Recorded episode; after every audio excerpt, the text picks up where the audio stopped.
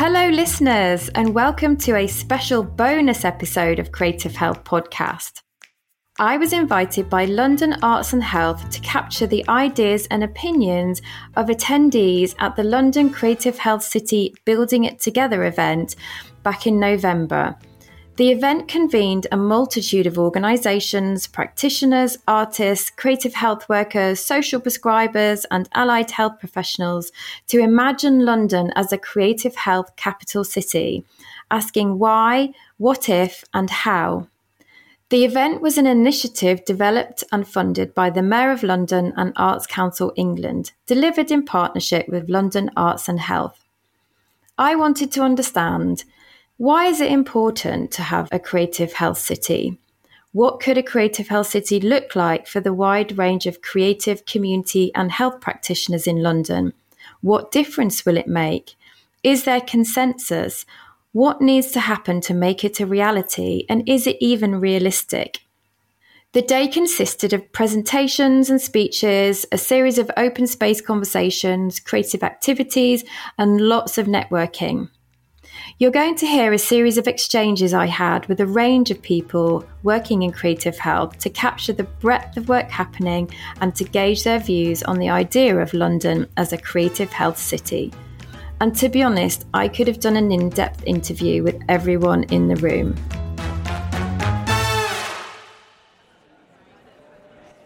I'm here at Battersea Arts Centre today for the London Creative Health City event.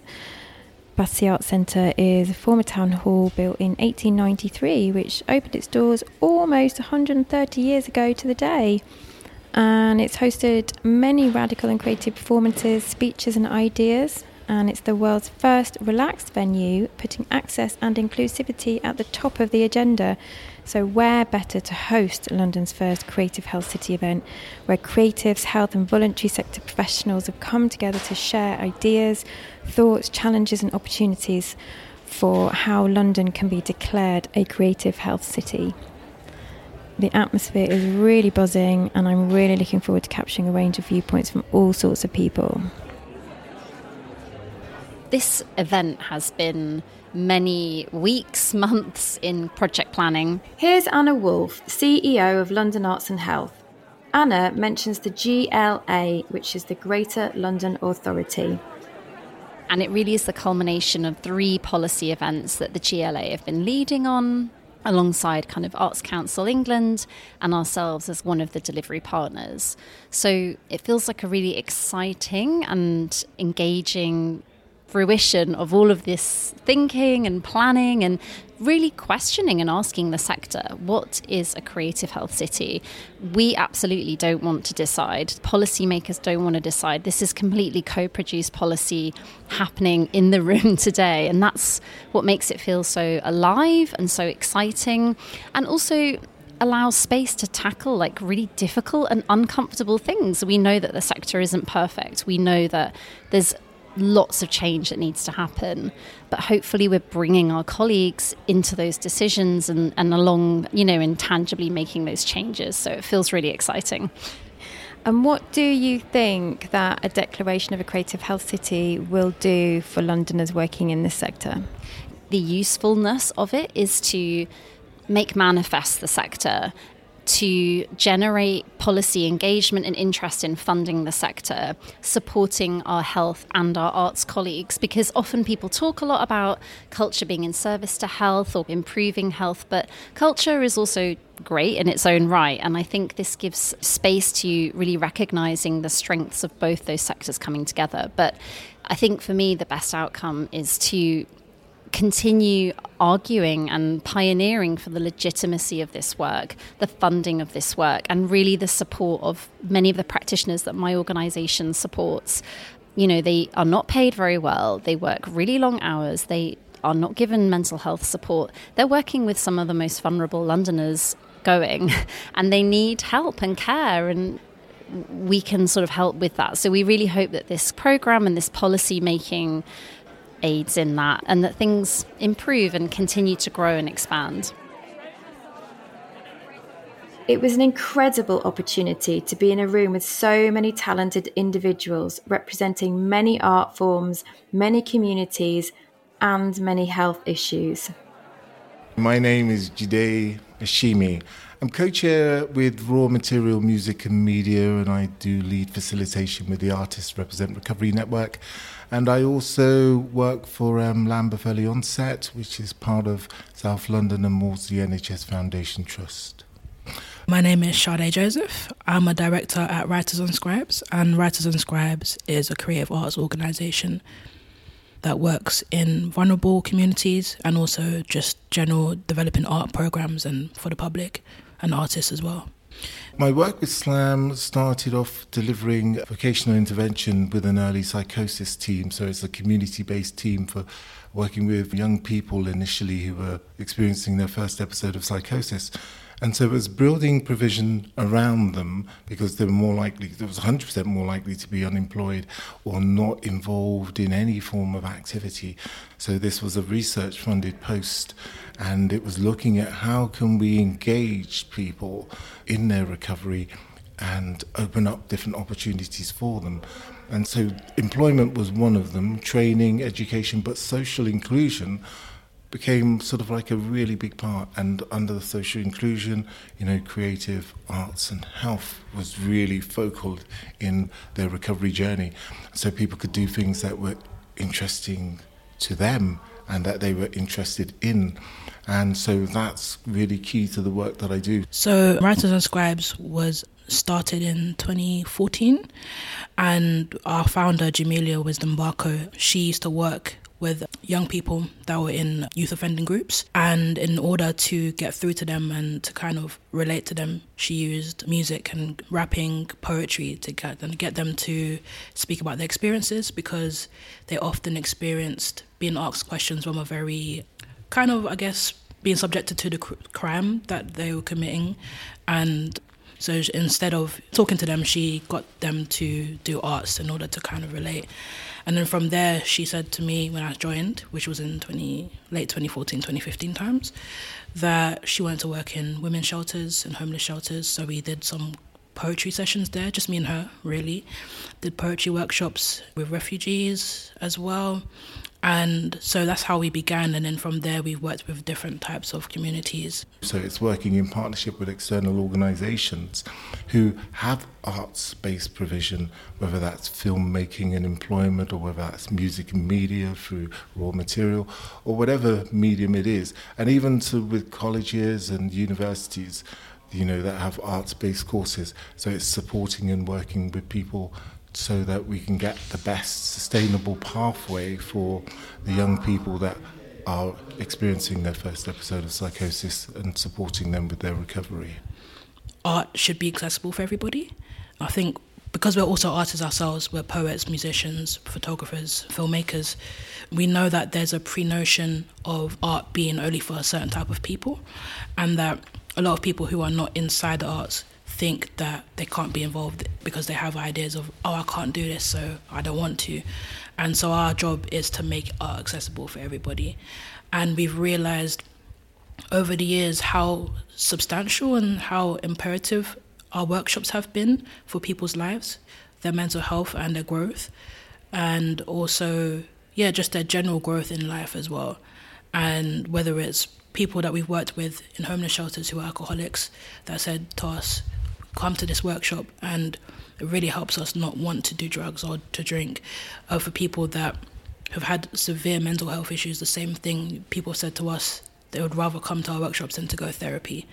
I think what art does is that it, at its core, it creates empathy, and therefore people are allowed to come in as they are and change at their own pace. So that's why we think it's important to do art. What do you think about this idea of a creative health city? And do you think that it's going to help you and the organisations you work with in the work you do? I think it's a good idea. We are very aware that our work is important in regards to helping people with their health, but I think having the language, having the access is so important for us. Also, just important for us to be even more creative and focused on how we want to shape the work that we do to actually help people. So it's not just, oh, we're doing this workshop and people could come in and then it helps, but also trying to significantly highlight what we do and how it does help. So I think having that access is really important. I think it's vital. It's visionary, really, because the creative sector is so important to people's expression, so important to their well-being, so important to their identity, and so the networks that are being built up and the investment and the resource that is now coming together in a way that's more concerted and there's a vision and a direction that it's following. And so days like this and people coming together like this, this reinvigorates, it inspires, it creates passion, and it helps people remember that you're not alone in doing this. And so, if we can build more sustainability and also challenge some of the problems around sort of within the creative arts sector as well, because one of my passions is equity and diversity and inclusion, and specifically around anti racism. And so, combating that and so that there's more representation in the sector is also important because racism is a sort of it's a health crisis. And so really being able to tackle that and having these open and honest conversations and making sure that it remains on the agenda is really important. So there's that intersectionality that comes into play. My name is Lydia Rose I'm a multidisciplinary artist specializing in creative health and community engagement, and I'm a lived experience social entrepreneur focusing on cooperative solutions. I used to work in corporate ethics and sustainability in the fashion industry. Then during the pandemic, I got made redundant. And then I started volunteering at a food bank. I was also experiencing a lot of financial insecurity myself and mental health. And I had my own creative practice at the time as well. So I started seeing the people around me, talking to them, understanding we were going through the same thing, and how important the arts were for bringing people together, supporting their mental health and well-being, and enabling us to have a voice so we could make some changes. My name is Marley Starsky Butler, and I'm a multidisciplinary artist and with a concurrent practice as a social worker. I'm here with an organisation called New Town Culture based in Barking and Dagenham. I do explore familial lived experience of social work and social work practice, the use of arts for mental health and making meaning of one's life and for people to be able to engage with it and reflect upon their own life. So then I set up the organisation. So it's called Ali's Art Club. We are based in Islington in London. And yeah, we exist to provide safe and inclusive spaces for people to connect, express themselves, and improve their mental health and well-being through the arts.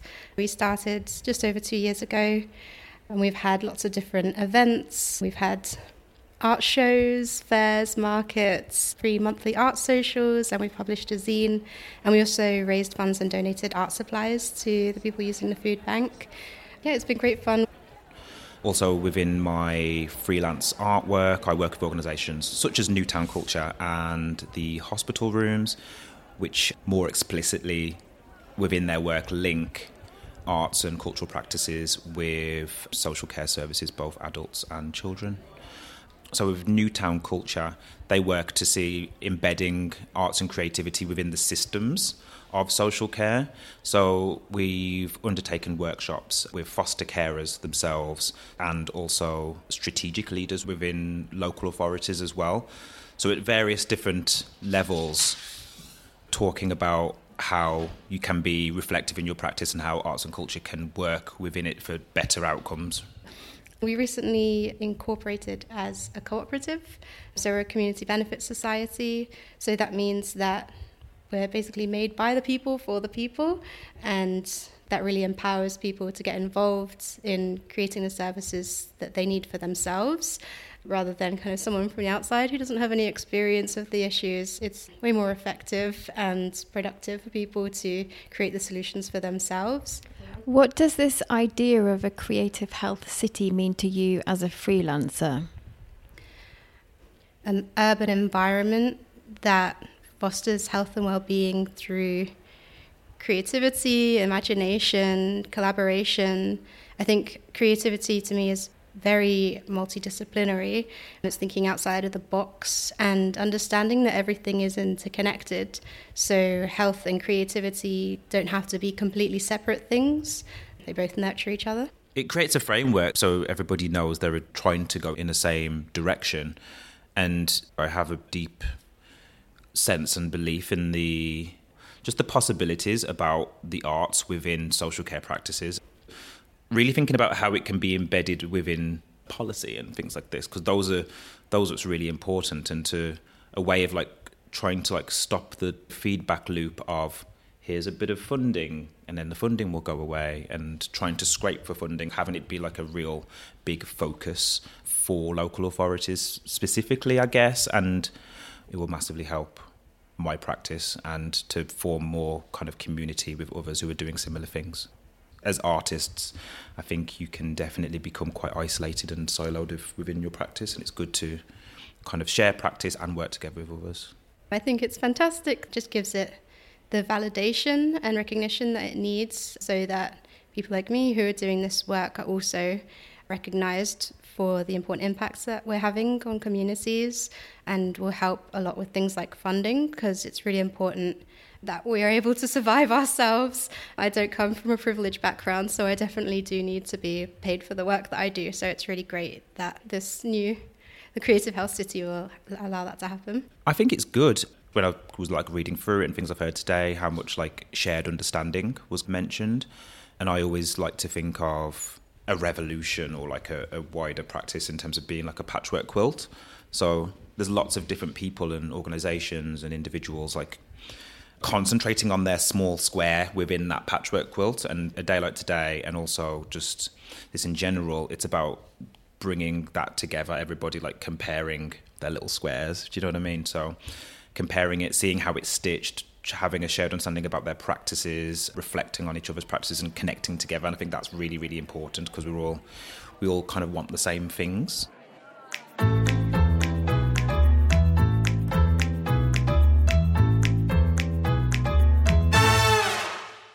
You can hear that a number of themes are starting to emerge around collaboration, lived experience, shared language, shared vision, funding, Here's someone else who understands the value of creative health, but also some of the challenges.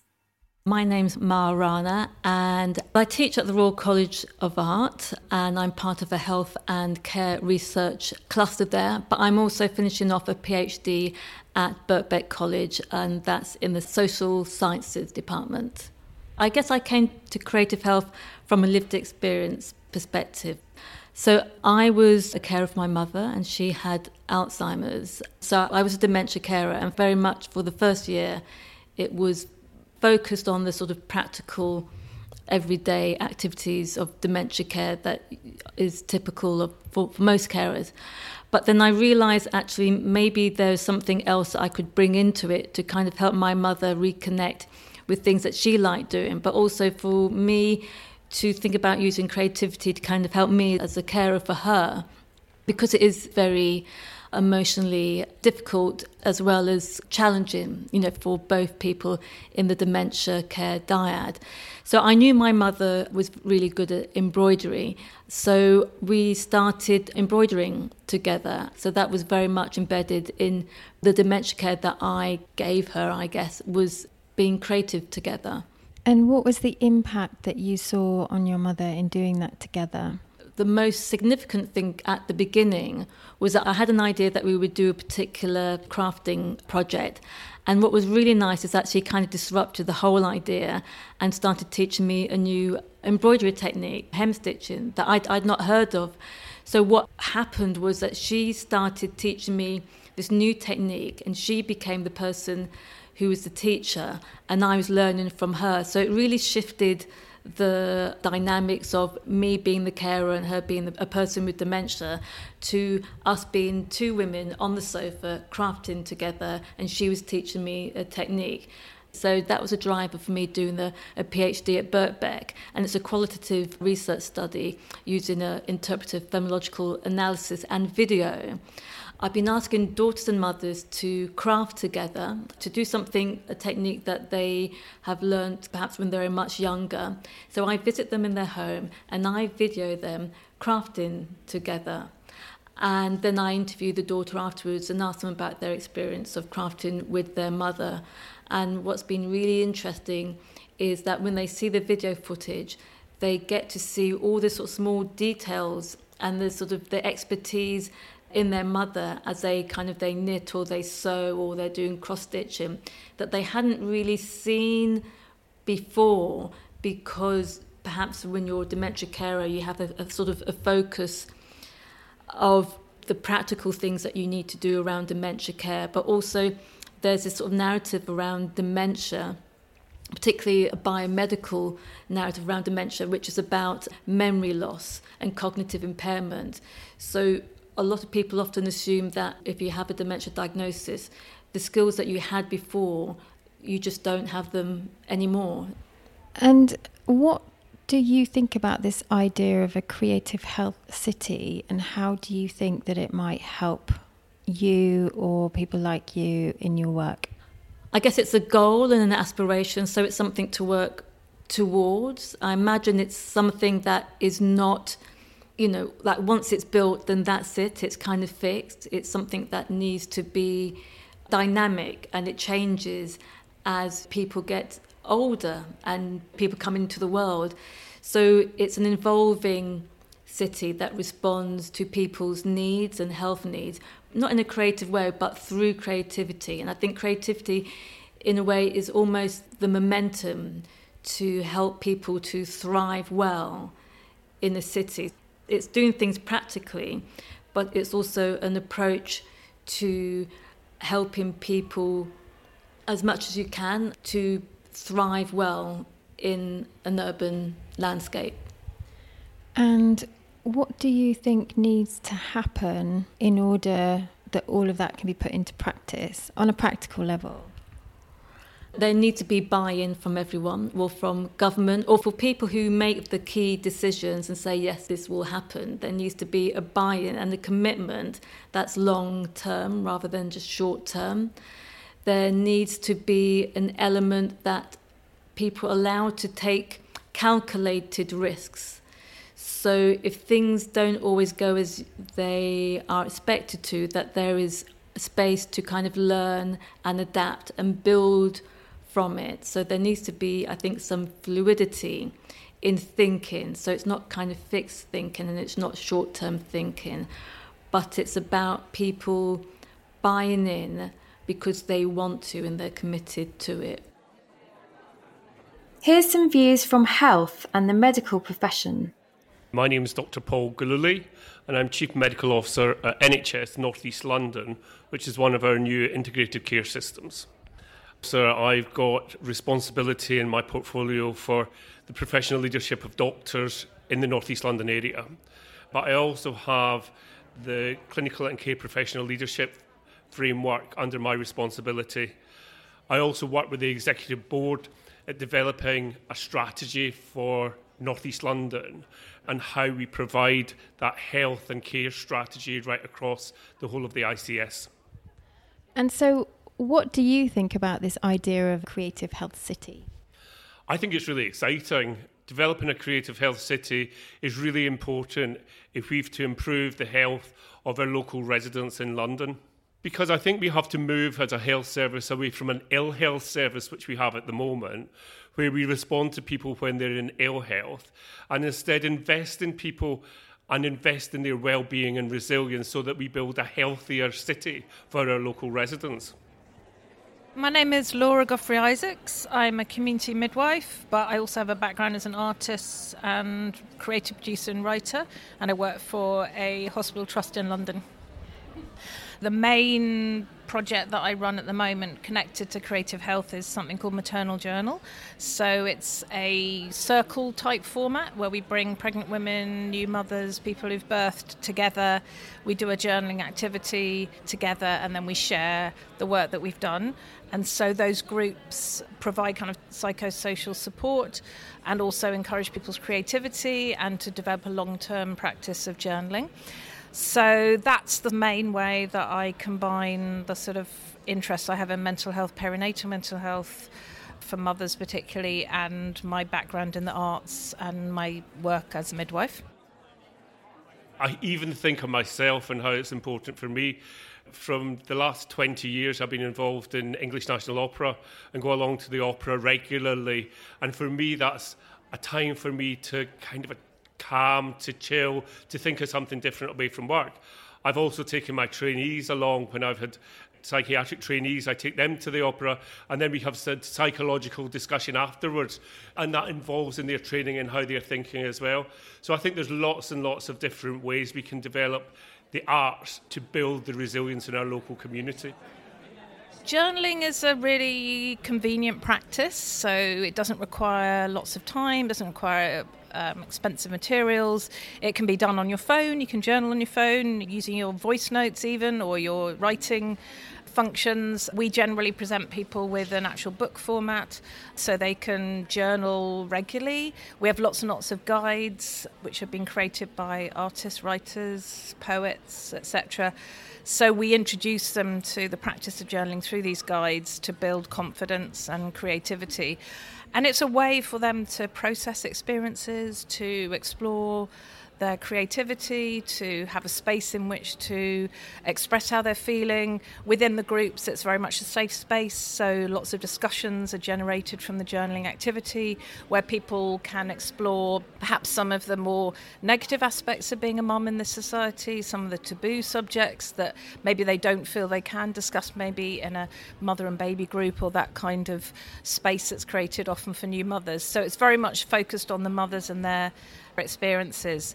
And it's just proved a very successful format, and people really value creating community with other mothers and people that have birthed, and also having that space to explore their creativity and process their experiences. I think for me, the important thing is to keep banging the drum. Um, the evidence is already there.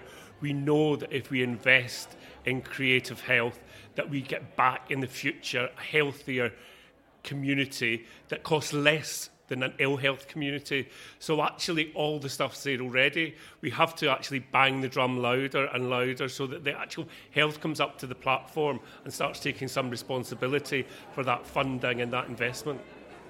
It's a great idea, Creative Health City. I think that the two sectors need to come together more. I think there are often there are barriers within healthcare a lot of people within healthcare maybe don't understand how the arts can support mental health, and so they don't understand, or the language is different. And then I think a lot of artists perhaps also don't have enough of an understanding about how healthcare systems work and the sort of pressures for healthcare workers. And I think that there needs to be a better mechanism to bring those two things together because obviously creativity has huge benefit for people's mental health and well-being and people do engage a lot with creative activities anyway but don't always recognize the positive aspects of their health and i think equally within healthcare people don't recognize those benefits either they see it as some kind of extra activity if the two things can be brought together i think it could create so much benefit not only for people who are struggling with their mental health but also for practitioners, artists themselves. So I think if we could bring these sectors together and really champion their connection and their kind of mutual benefit, it's a wonderful concept. And there's so much culture in London, and there's so many world class hospitals and world class research going on in healthcare in London. So I think it would be amazing if that could all come together. How do you think London being a creative health city might help you in your own practice? I think there's a lot of potential for Maternal Journal, particularly the, the project that I run. It's already a global movement. We've got groups running all over the world in America, Australia, Malaysia, Europe, obviously the UK. So I think if it could be supported more to you know happen more in London, that would be amazing. Often our groups are outside London because one of the sort of barriers, I guess, is affordability of space. So you need an appropriate space to run a group. We do have groups online as well, but a lot of spaces that are face to face, you need a secure space, and there's such a difficulty with getting free space in London. So I think more support for maternal journal within perhaps hospital spaces or cultural centres would be amazing. My name's Joanna Latimer, and I'm chair of London Arts and Health. Tarek Battersea Art Centre. What does this idea of a creative health city mean to you? It means taking the incredible resources we have in this city, both in health and also in the arts and culture, and bringing those together in a common purpose to improve the lives and health and well being of the people who live here. I think participation in the arts and creative activities and doing things together in communities creatively helps create connection and moves and transforms people and hopefully helps society heal not just individuals individuals as well but societies as well I think what we all need is a vision and inspiration, something to rally together and get behind, which means that we can all work together to that common purpose. And I think just putting that flag in the sand is a really important first stepping stone. I'm a Londoner. I grew up in London. I've experienced the vast inequalities in London and how they've grown, even in times of unbelievable prosperity and wealth and the divisions have grown, and that the divisions are something we need to try and heal. And I think one of the ways we can do it is by having creative ways of working together with people and helping people access things and have access and giving them their cultural understandings and takes on things, giving that voice and access. So I believe it's a kind of way of connecting. What do you think needs to happen apart from a declaration at policy level? I guess what else needs to happen? I think thinking about sustainability, ways of sustaining these little pockets of work and organising and community so that they have money over time so that we have a more sustainable approach to funding rather than little pockets here and then it stops and then it starts and looking after our practitioners and our artists because they're the people that can help make it happen and our community workers. It's evident that there's a really great depth of understanding about what needs to happen and why it's important. Combining resources, sustainable funding, greater access, Here's the view from another grassroots organisation. I'm Lewis Pickles and I'm from the Road Zine. I'm Elise Harbord and I'm from the Road Zine. So we are here running lots of little kind of creative activities, all about using zine making for creative well-being. And the hope is that by the end of it, we'll have some materials documenting people's day, and then our designer is going to go away and create a bespoke zine to document everyone's thoughts, feelings, and reflections. We find that zine making helps people's well-being as it is a creative act in of itself.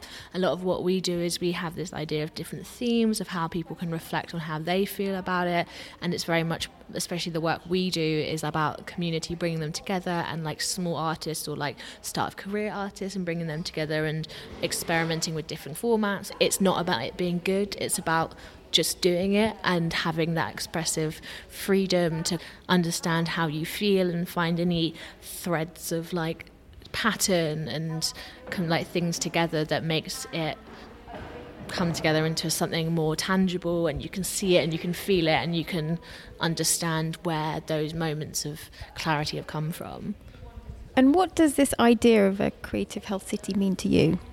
For me, I think it's about there being equal access and spaces for people to engage creatively. I believe that we are all innately creative people, but through various systems and policies, it's kind of sucked out of us and we're not given a chance to be creative and play.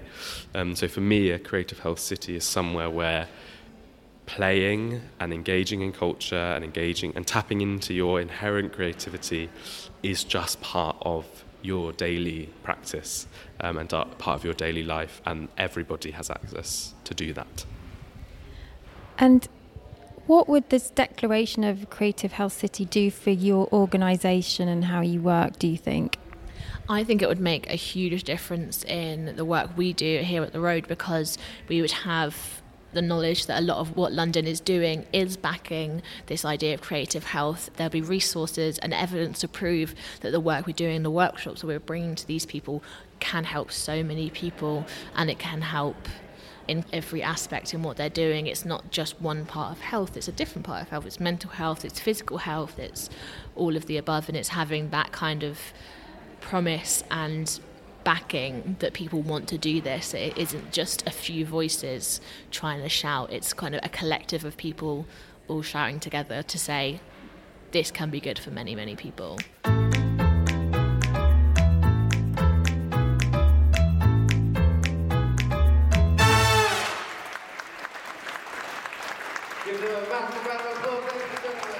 Everybody has creativity, and the importance of creativity as part of our everyday lives is acknowledged, but greater access is needed. A declaration and the backing at policy level would give it gravitas, along with a greater bank of evidence and resources. My name is Luandile. So I'm currently doing a master's in creative arts and mental health at Queen Mary University of London.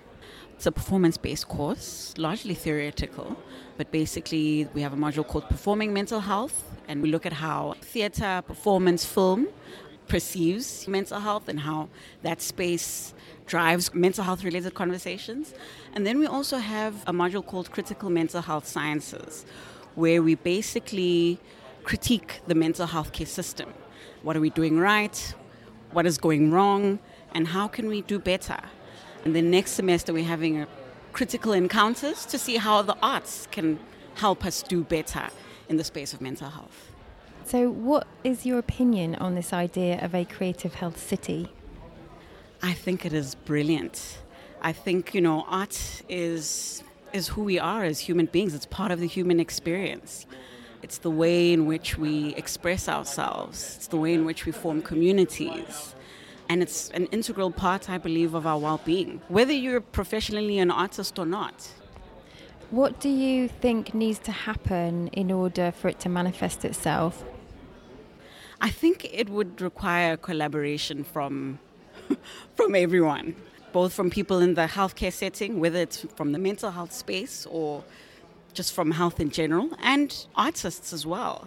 And artists really thinking about how they drive the conversations around health and how they contribute to health within the community. So I think it's a collaborative effort from everyone. My name is Donald Buja, and I am a master's student in Queen Mary studying creative arts and mental health.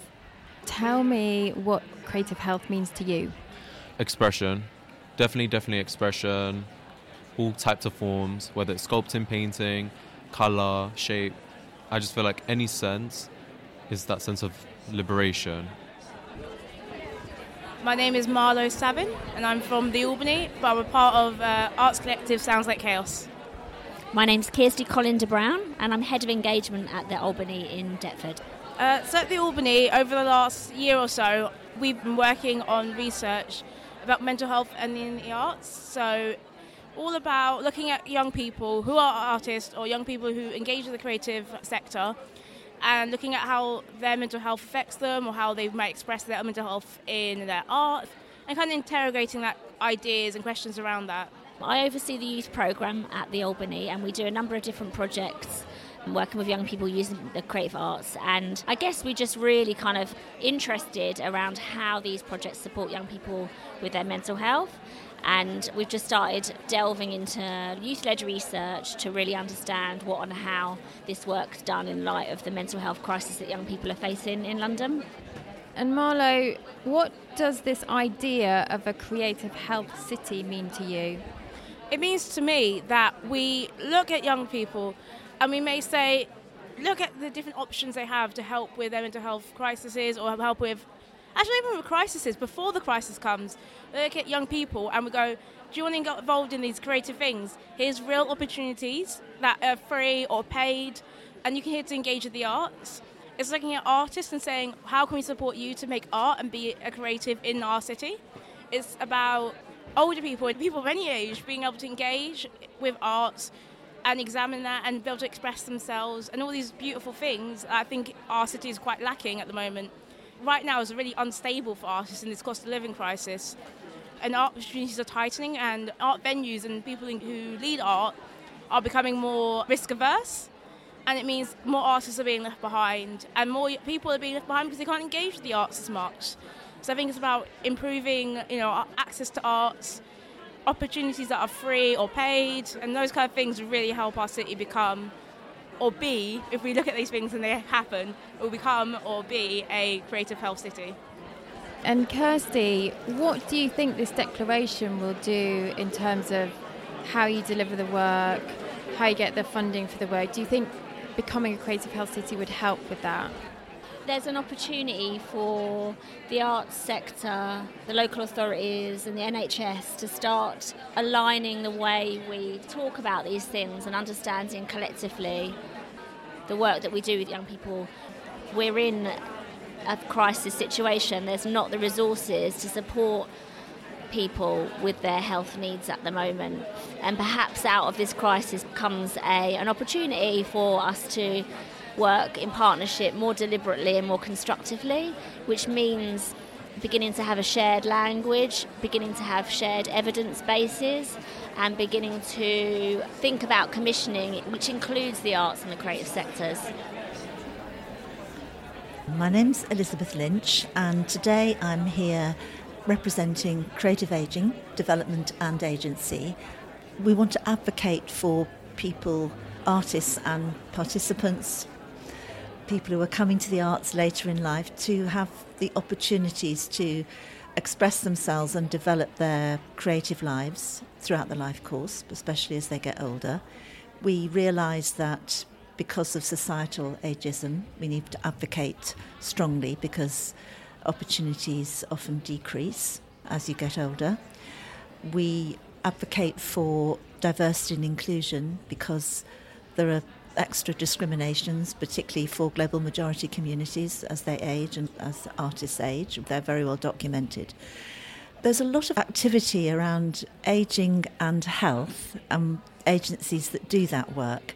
So we acknowledge the importance of creative health and aging. So it's about celebrating and championing the cultural contribution of older people to wider society. What do you think about this idea of a creative health city?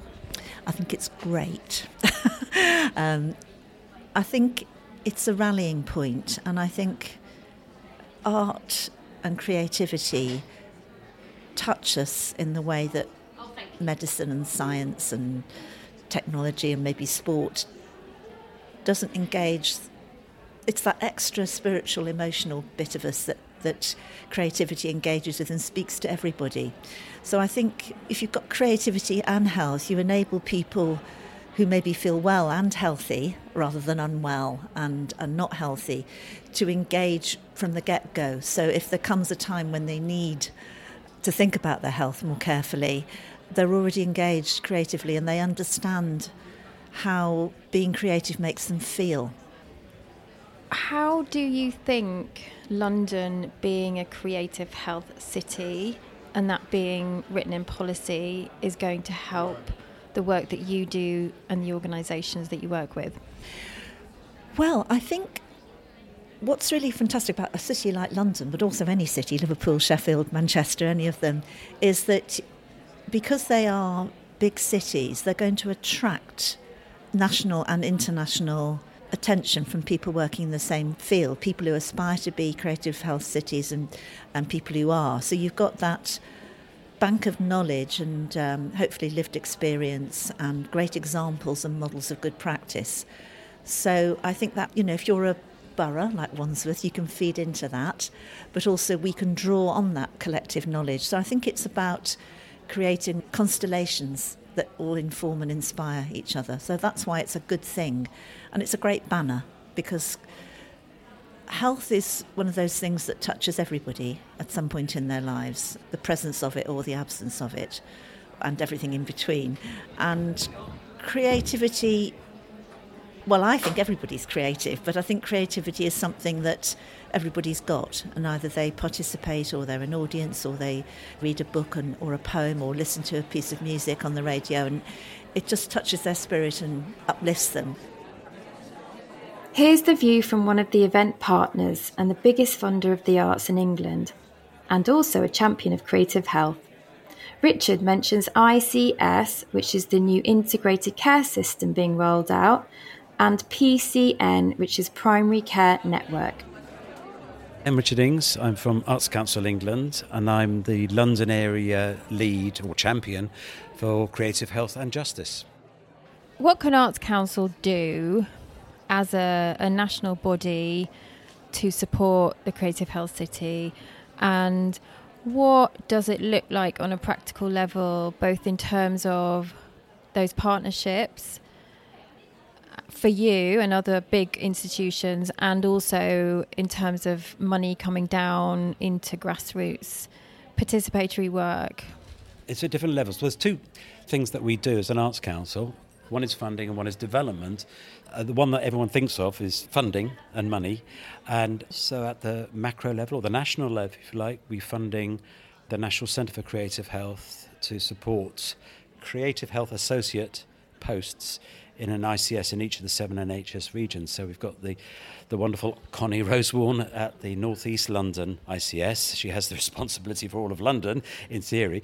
But we've also got a, the sister post that the GLA is supporting as well. And so at that level of getting across what arts and culture can offer to the health sector, a whole range of arguments one can make there, not least the economical argument where I was talking to somebody from a PCN local to me in Hackney about how they would be perfectly willing to spend some of their budget that they have on the communities delivering services that they're being asked to deliver. It's, and she said to me, it's more appropriate that it's delivered in the community, and that's by the voluntary sector, including the arts sector.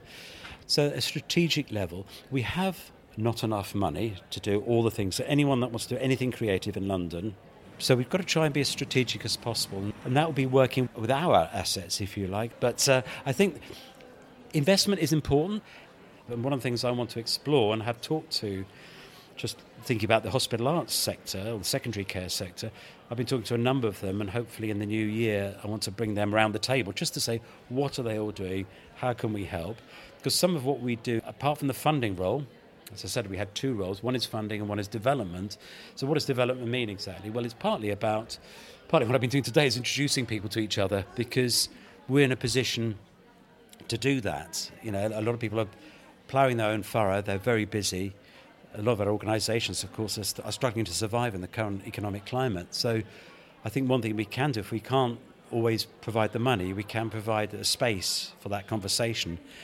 So yeah, it's a mixture of investing where we can and finding what our role is. And I think we're still finding that role. And I think what's been really wonderful over the last year is seeing this Creative Health City process develop through so called design sprint conversations done on the same principle of open space and uh, being very consultative and, as far as possible, co creating what this Creative Health City might be. So, this is what I've learned. London being a creative health city will undoubtedly give more credibility and profile to the huge value that creativity brings to our health and well-being across the life course. But the health and creative sectors need to work together more and better. And the health sector needs to reconsider what the current health offer looks like and invite the creative sector in to collaborate and make changes. Creativity and the arts need to be written into health policy, not just health into culture policy. Otherwise, it just remains one sided and an uphill struggle for the cultural sector to be taken seriously within health. Culture and the arts need parity of esteem within health policy alongside eating well and being physically active. There needs to be a shared understanding that art is care more of the funding needs to move into prevention so that we can have a health and well-being service and not just a sickness service. Everyone agrees that creativity and culture are fundamental to being human. There is consensus on the huge value and power of the arts on health and well-being broadly and very specifically. It's backed up by evidence and there's much work going on in academia about the subject that this isn't translated into policy, funding, access, equity, opportunity. So we need to understand what are the blockages because it's not just a lack of public funding.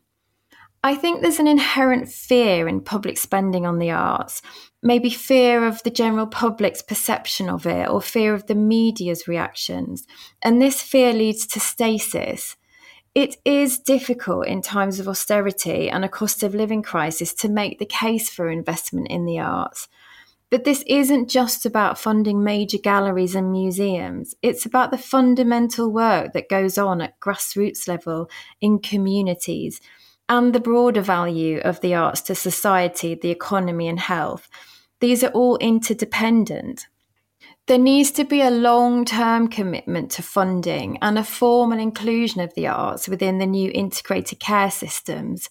There needs to be a willingness to innovate and make change. But change doesn't happen without risk. London has what's been described in these interviews as a patchwork quilt or a constellation of both opportunities and challenges. It has vast amounts of creative talent. It has world class health, teaching, and cultural institutions. But it also has vast amounts of inequality, inequity, poverty, health issues. So, like Manchester and other city regions, London can and should be leading the way in bringing these worlds together, innovating and taking calculated risks and new approaches to make change. This episode has been supported by London Arts and Health, the Mayor of London, and Arts Council England. Thank you to everyone involved in those organisations who made the event and this podcast episode possible. And a huge thank you to all the people who gave me their time, their wisdom, their ideas, and shared their work with me to make this podcast happen. If you'd like to make a podcast for your event or organisation, please get in touch. Thank you for listening. If you enjoyed this episode and want to hear more, please rate, review, and subscribe. Follow the show on Instagram at Creative Health Pod and via the website creative-health.co.uk. This episode was edited by Penny Bell.